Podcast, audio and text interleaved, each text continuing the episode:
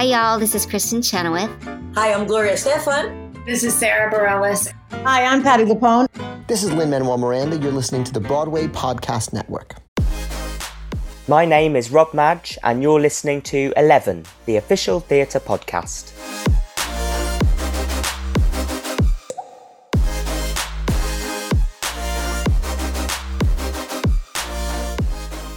Hello and welcome to Eleven, the official theatre podcast that brings the biggest stars and creatives together in one place to discuss life in the arts. Now, coming up, it's the funniest person on the World Wide Web that's made quite an impact over the last year. From their hilarious childhood theatrical videos to performances of pop songs in panto, they've made us all smile and had us in heaps of laughter when we needed it most. Now they're bringing a show of their life to the stage in My Son's A Queer, but What Can You Do? An autobiographical look at parts of their life and the impact theatre's had on the person they are today. The show also reveals an insight into the journey of embracing their queerness, something that's most recently led them to speak publicly about their non binary identity and using they them pronouns. Now, in an exclusive conversation just hours after their groundbreaking and unanimously successful press night at the Turbine Theatre, it's time to discuss bringing My Son's A Queer, but What Can You Do to the stage, the incredible but rather emotional reaction it's had on audiences, and a possible future life for the show. Plus, why their mum is the real star of the family, the unwavering support of their parents throughout this journey to authenticity, being cast in the official upcoming stage adaptation of Bedknobs and Broomsticks, and the dream roles still left on their wish list. So here we go, it's time for a total lol with Rob Madge on this, the next episode of 11, the official theatre podcast. To meet with current restrictions and to stop the possible spread of COVID 19, Rob and I connected for this conversation digitally, so please forgive any brief moments while we wait for the internet to catch up. Enjoy.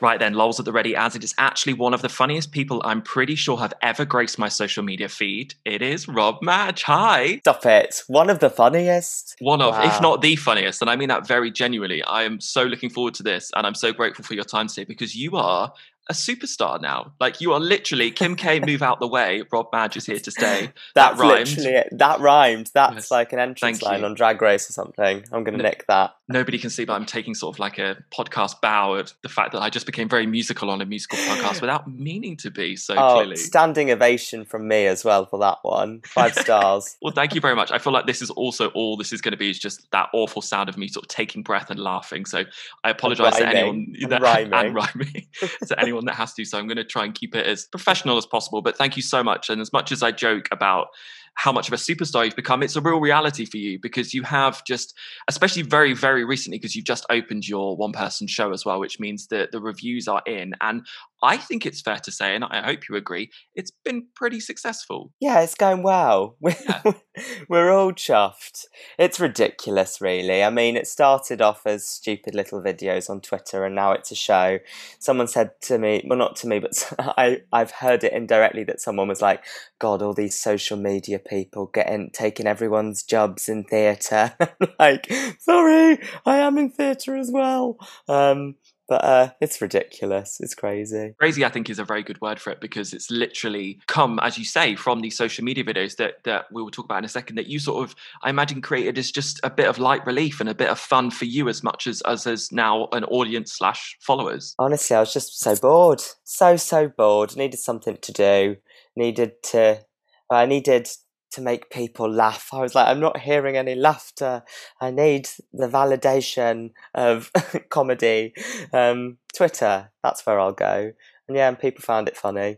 And it's nice to actually hear laughter in real life now as well. i'm going to talk about the specifics of the show in a second but let's just sort of talk about how this all began so what was the very first video that really took off I think the first one that sort of went viral. I mean, viral. What does viral even mean? But it got a fair few likes. Was um of me as a child when I put on a parade, a Disney parade in my hall, um, when I was about twelve, and that yeah, it, I, I, when I realised I'd made it was when you know Nicola from Derry Girls retweeted it, and I was like, "This is it. This is my moment.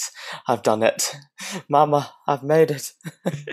the, the sort of the people that have engaged with you on social media are, of course, a lot of theatrical people because that's the community that you come from, and of course, the community that you're very proud to be part of. But yeah. it, it has also spread into the mainstream, quote unquote. Theatre is, of course, mainstream, but it has sort of spread out into the wider world, and you have had quite a lot of famous people like Nicola, and of course, the infamous, I believe, Stephanie J. Block commenting and going, "I am obsessed with Rob." Don't- like, hello. Don't even get me started on on Steph. We love her. Talk me through what it was like the first time that you actually saw that clip. Did was it on social media or was it actually did you watch the video itself? No, someone sent it to me. Someone that was watching it on social media ended up sending it to me, and I'm so glad they did because otherwise I'd be living in ignorance.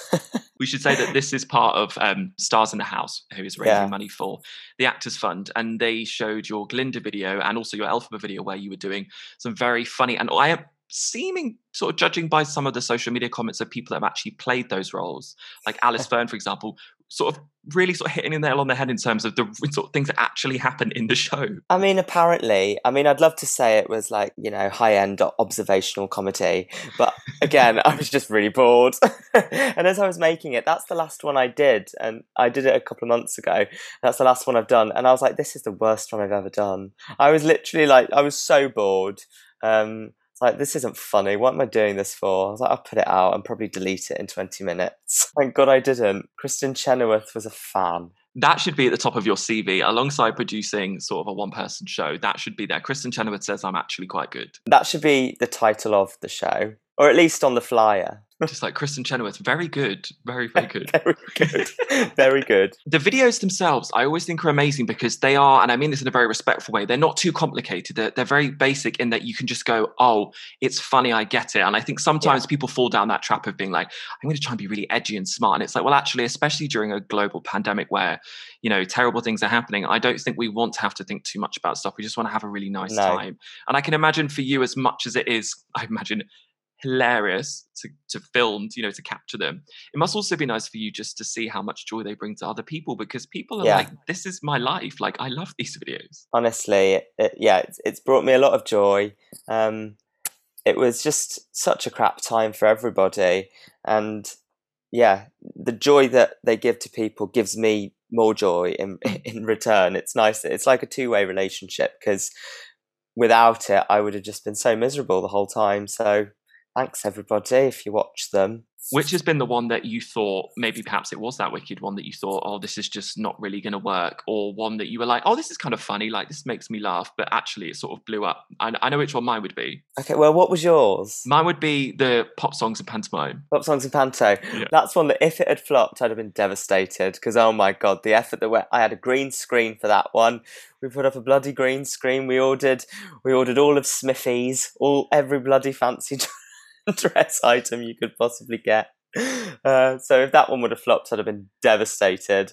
The Glinda one was definitely probably the one that I thought was the worst, but ended up being the mo- one of the most liked. So you just can never tell these days what the public are into. I think for me it was the oh gosh, my mind's going to go blank now. But like, is it Panto Rockers? You're like Panto Rockers, Panto and uh, Rock is in the and I just house tonight. could not stop the sort of the the melody of you singing that in your tone, going like, I need to stop having that go round in my head. What have they done? Well, that was, to be honest, that was pure plagiarism. That one I saw a panto where they turned Okay. Party Rock by LMFAO into Panto Rock, and they're all singing in their like Disney princess voices. Like that, this is just hilarious. There's something so funny about it. There is, it is, but when you go see pantomimes, as much as you like, you know, I'm a very serious theatre person. You do sit there going, I do sort of want the, you know, you know the the it's like the intro isn't it it's like the bit that goes into it where they're like oh what's wrong with you oh i'm just really sad because i've got no money money money and you're like oh no i'm gonna like scream. Here we go. That's another video I want to do. Actually, is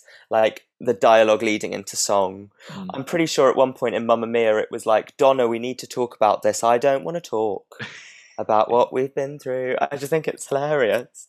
I actually think that's genuinely in there. I think it's I think it is Donna that does that screamy shouty bit. So I remember seeing Dianne Pilkington and saying to her afterwards, like, I loved it, but that is just camp. Like that is like someone really gay went, yes. it's literally the gay intern on Mamma Mia was hard at work. yeah, finish this. What's the what's the lead in? um, make her shout. That's it. Yes. That's exactly it. I love the fact that apart from the fact it's you in all these glorious costumes and just being fun, your poor mum has been roped into so many of them, and she's on your social media all the time. She's she's probably a, a, little bit more of a star than you, to be honest. Now, oh my god, of, she's peaking. Honestly, without a doubt, she, she, I'm riding her coattails. How much sort of persuading, if that's the right word, do you have to do to be like, Mum? I'm going to put a green screen up in our house and hire costumes and do silly pantomime videos, and you're going to have to just support me. Well, the thing is, when I was about 16 i tried doing youtube like you know the vloggers yeah. um failed miserably. But in those days i'd try and get mum involved then and she was not having any of it. And then i started uni and i put her on my snapchat and my friends loved her and she ended up winning some kind of end of year award for like best drama society parent. Um and once she got that one award she's been she's been loving it ever since she's like, I need more awards. So yeah, as of that moment in 2017, she's uh she's been flying, flying that wave, flying, riding that wave of popularity. Like an actual gay icon, superstar, hilarious yes. comedian. I mean, literally really the is. BBC Three sort of drag race spin-off show hosted by your mum is what is it? Does it begin next week? Yeah, it starts yeah. next week on Wow yeah. Presents Plus. I thought so. Um, yeah. Oh, yeah. Oh, well done. Yeah. I know. Well, you know. in terms of creating that very little now sold out show, I should just point that sort of put that nail there and say that the show has extended and then sold out within what like a 12 hour period or something crazy. Yeah. So now you're at that stage where i guess you can relax because you know it works commercially you know the audience is having a nice time.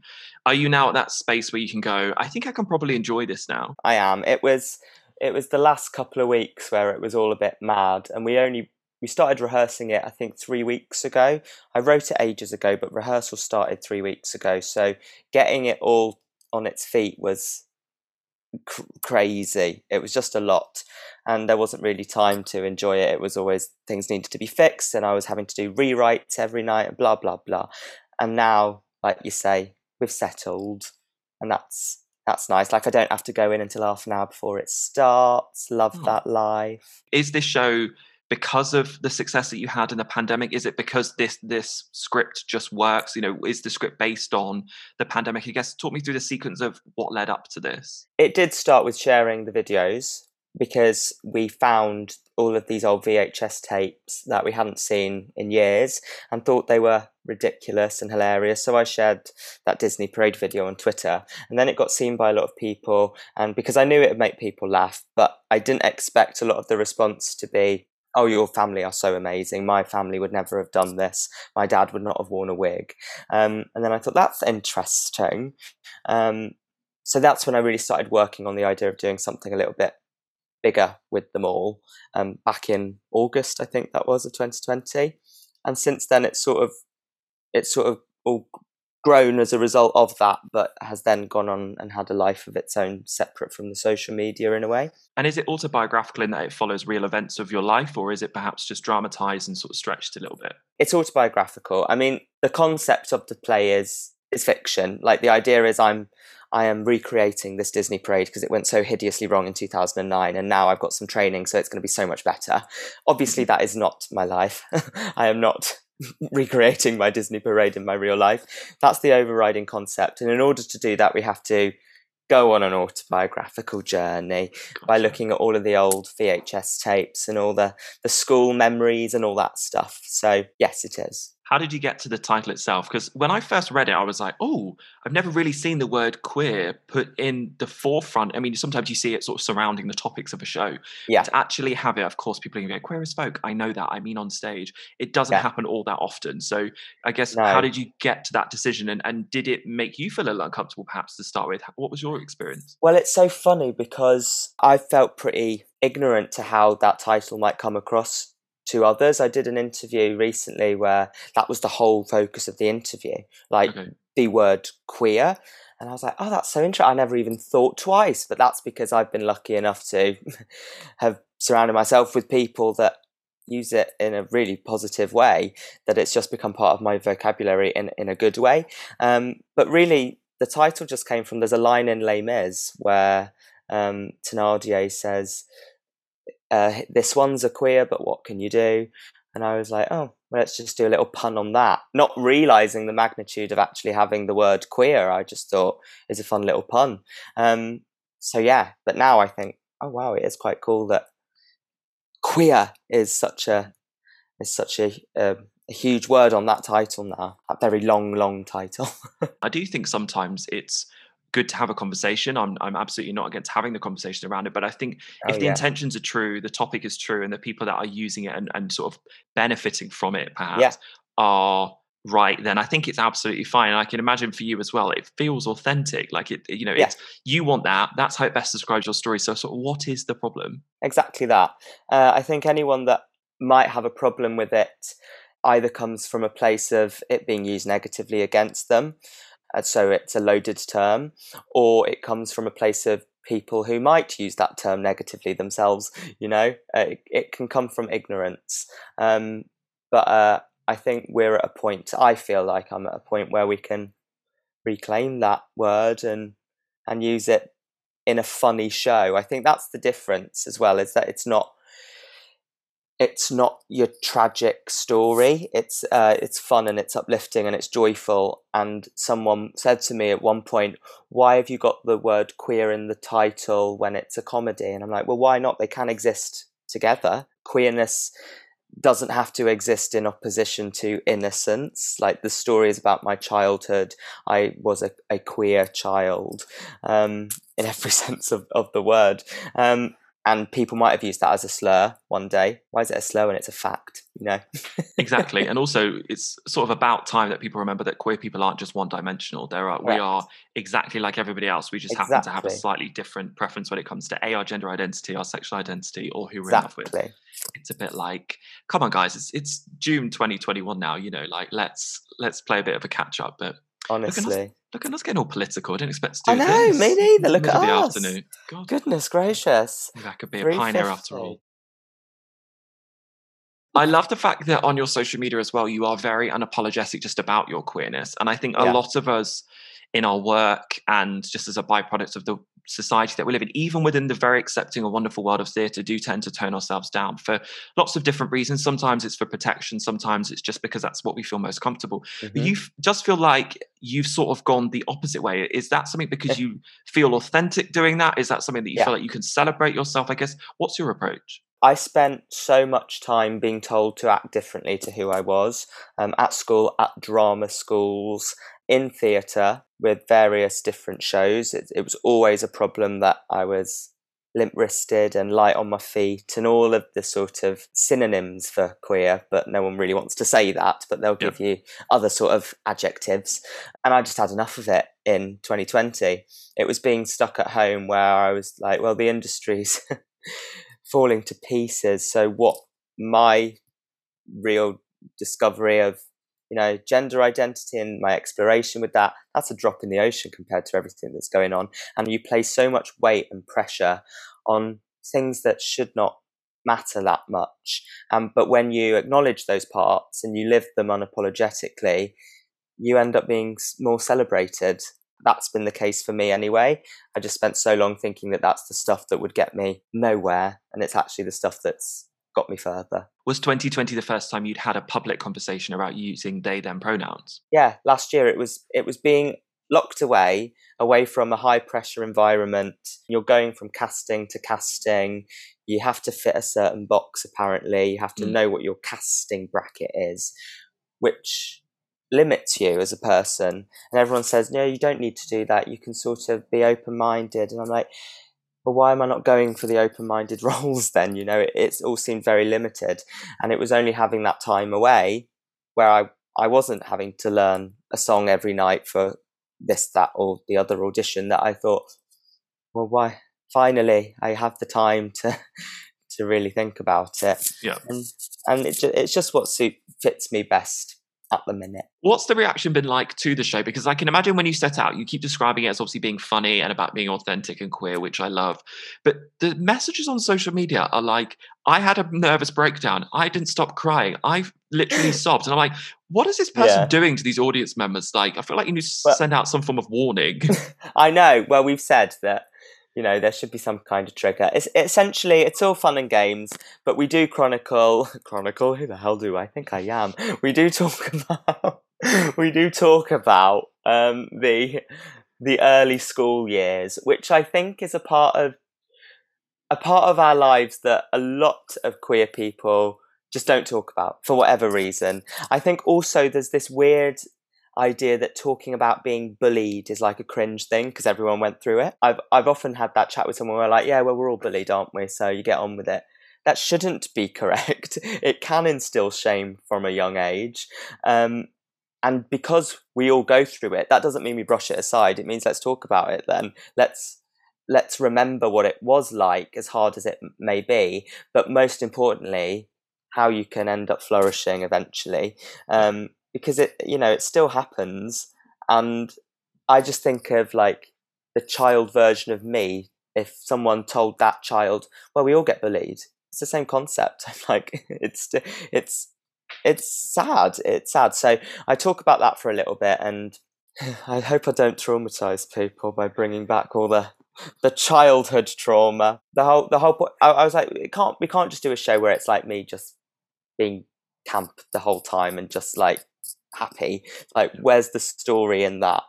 And the story is that like everyone goes through shit times, but you can you can triumph if you accept yourself and you surround yourself with people that do. the, the reviews, I know I keep saying it, but they really are exceptional. So I hope that you feel very proud of yourself for what you've achieved, both creatively, but also just as an individual. I can imagine there are only two people in the world that are probably a little bit prouder than you, and that is your beloved parents who did come um, when we're recording this two days ago to see the show. You you sort of charted their journey from the hotel all the way through there with your mum getting ready for her big entrance. She looks Bless fabulous.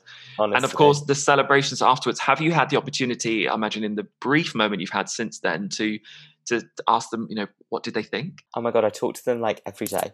Okay. yeah, they had a great time.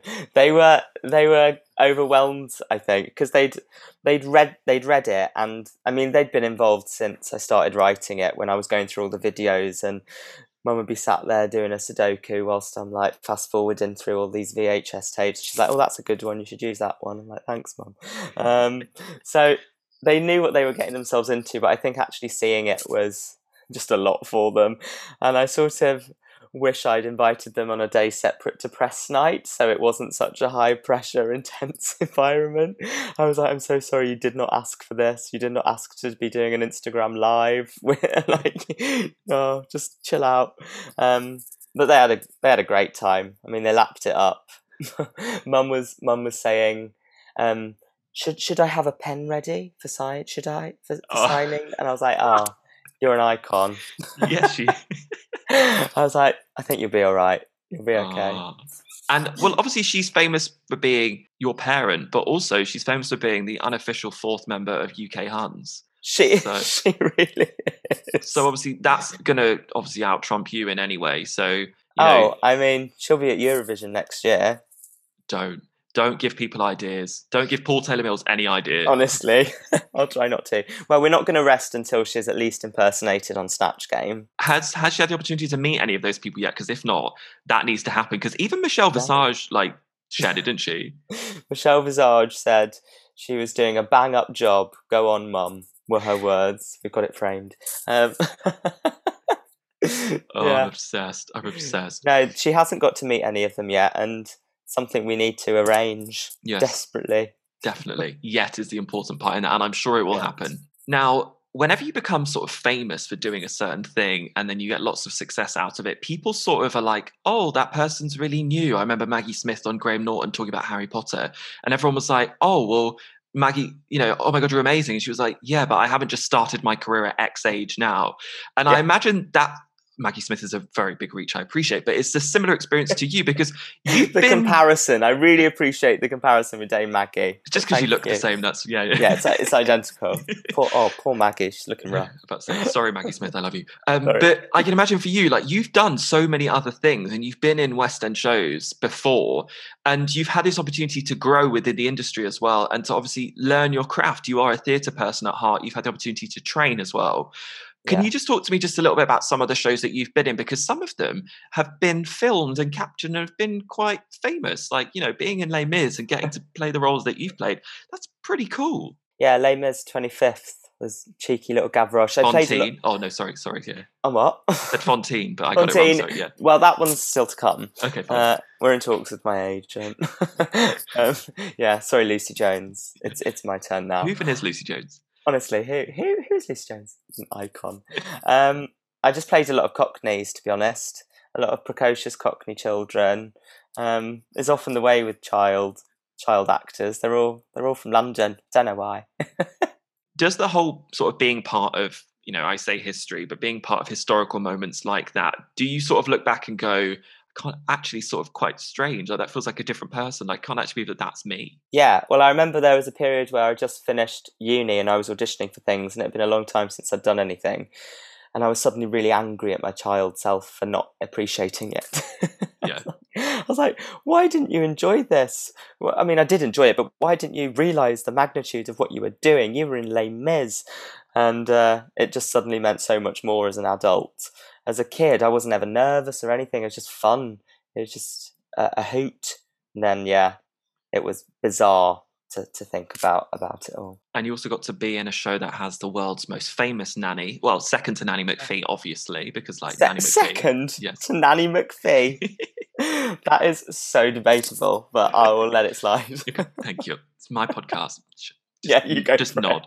When you're in that show, and obviously the show's in the West End now, and there's those amazing pictures of you sort of in with the younger you, like literally child baby you on the posters and stuff. Is Yeah.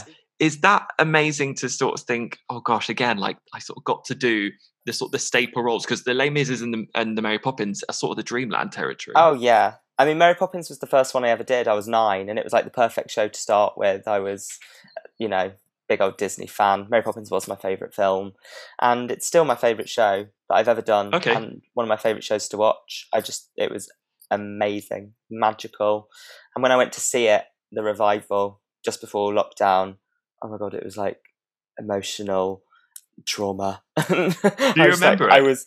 Oh my god, I was just sobbing. Well, I thought I'd forgotten it all, and then I watched it, and I was like, "Oh my god!" And it's in the same theatre that it was before. It was, I was a mess, and I went to watch it on my own, thinking I'd just have a nice little night out at the theatre. And the lovely little lady sat next to me, offered me some tissues, but not even in a sad bit, in like spoonful of sugar or something. She's like, "Are you all right?" like, She was like, "Can I please be moved? Thank you." honestly, she probably was. Bless her. Who was your Oh, Mary yeah. at the time? I had well, I had Scarlett Strallen, Oh, um, fabulous! so Zizi's sister, and I had Lisa O'Hare. I saw Lisa O'Hare. There you go. Yeah, Cam, Yeah. very good, very very Yeah. good. Like an actual Broadway superstar now. Like I know, proper, right? Yeah, very very very good. Stars. Does being in Les Mis and Mary Poppins make you want to return to the shows now that you're like a proper adult? Um, I did Les Mis as an adult, Yes. which was great. I did that just before COVID, um, which was fun and weird to do it as a, as an adult. I would love to do Mary Poppins again one day. I just think it'd be lovely full circle moment. just live for full circle moments at the age of 24, like as though my career is ending. I'd like to do that one more time. I love the fact that I just I this is this is probably revealing far too much about me. But when I say like proper adult in my head, I realize that probably made no sense because me, eh, I'm 29 and a little bit now, so I imagine anyone that's a proper adult is older than me. But obviously, I'm like a proper adult now, so I was thinking like Jean Valjean, Javert. Like no, Honestly. Rob is an actual adult now, so that was not meant to be insulting. Oh, not at all. Oh, I'm so offended. I will Yeah. leave the Zoom now. Goodbye. Oh, because there's that video again. I mean, oh, I feel like can we just get your mum on? I feel like this is all I talk about is your mum during. I wish she was here, honestly. But there's that video where you tell them, I'm gone from this high to this high and I'm going to be in Les Mis again. Yeah. And it's just like, this is why theatre is special. And their face, I mean, your dad was just like, now you're having me on. Like, no way. There's like, almost like he didn't believe you. Honestly, I was like, cheers, thanks. Can you cry, scream, clap, dance? Come on, what can you do? It's like, it's not that crazy a concept. I'm very talented, you know. Your son is so talented. Now, we must talk about something that's going to be coming up actually very soon, not too far away, and that is you stepping into a brand new show. And it's a show that you actually wrote. Well, I say you wrote a version. It's not the Yeah, not version. No, one. no disrespect, but you know, it's not Not the version. But Not, it's a not very the not the official. well. It's the better one. You know, it's the one they cut. They take the good bits out. Exactly. That's it. Yeah. So I guess you know, bed knobs and broomsticks. It was it was always meant to be. It was just written in the stars, wasn't it? Bed knobs Mm. and broomsticks. Yeah. oh, I just embarrassed myself because when they announced that it was happening, I did a tweet. I was like, if you're looking for someone to play the codfish, just hit me up. As a joke. Now I'm the codfish. it's stupid. But you get what you deserve. Actually, You do. You do, honestly. Walked into that one. you should need to say millionaire, married by ex. You know, you need to say massive house, dogs. You know, just manifest, manifest. Everything. Yeah. Postcode lottery. That would be next. postcode. lot. But going around the country and then fingers crossed coming to the West End, but going around the country and just being part of just a brand new show, like you know, like this is firstly a beloved, beloved piece prior to this, yeah. like adapting it for the stage and and working, of course, with the Queen of all Queens, Miss Dianne Pilkington, but is is getting to originate, create something very exciting for you in Oh, terms of yeah. the fact that it's this role that actually you were pretty desperate to do, judging by the tweet. Honestly, yeah. No, it's it's a dream. Well, I've always thought Bedknobs and Broomsticks would be an amazing show. Um, so to to like sort of be seeing it be invented in the room is I feel like I've got insider information. Uh, it's amazing. It's such it's such an amazing team. We had a week of workshops about a month ago, just before rehearsals start, to sort of start work on some of the more complicated bits. And it's really exciting Is it? and they're, they're all lovely. Dianne Pilkington's what a dream. Are there any other shows that are out there in the West End, apart from Six, of course, that and playing Fantine once Lucie Jones decides to clear off, that you would like to tackle? Do you sort of have a wish list of things that you think that would that's a bit of me? It's it's tricky because I'm not I'm not actually sure anymore because I spent so much time trying to fit that bracket that I now no longer consider myself part of. Like I was always like I need to be Boq one day in Wicked, um, and I don't really feel that anymore. So I'm not sure. I'd love to. Um, it's all like the musicals that are on for a limited run that I want to do, like Mm. Cabaret. Imagine that. That Yeah. would be an amazing show to do. Um, all, all that kind of stuff. And Juliet would be great as well. Um, yeah, there's there's loads of brilliant shows on.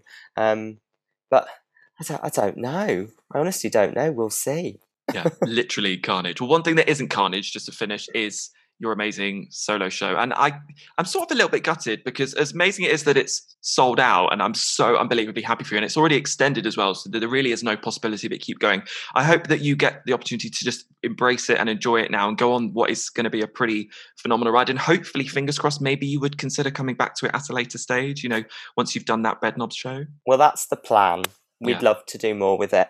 Um, yeah, it'd be a shame to just finish it in two weeks or three weeks, whenever it finishes. So, yeah, we do want to definitely do a bit more with it. Who knows?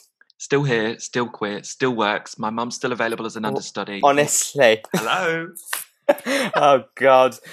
Um, Rob, such a pleasure. Thank you so much. You've made me laugh. And just the best of luck with the show, as much as I joke. Not that you need it because it's going to be an absolute blast. And just good luck with Bedknobs and Broomsticks as well. It's Thank really you. exciting. And I can't wait to see you in person someday. Fingers crossed very soon. Hopefully. You've been listening to 11, the official theatre podcast. Find out more about 11 at 11podcast.com or via the Broadway Podcast Network.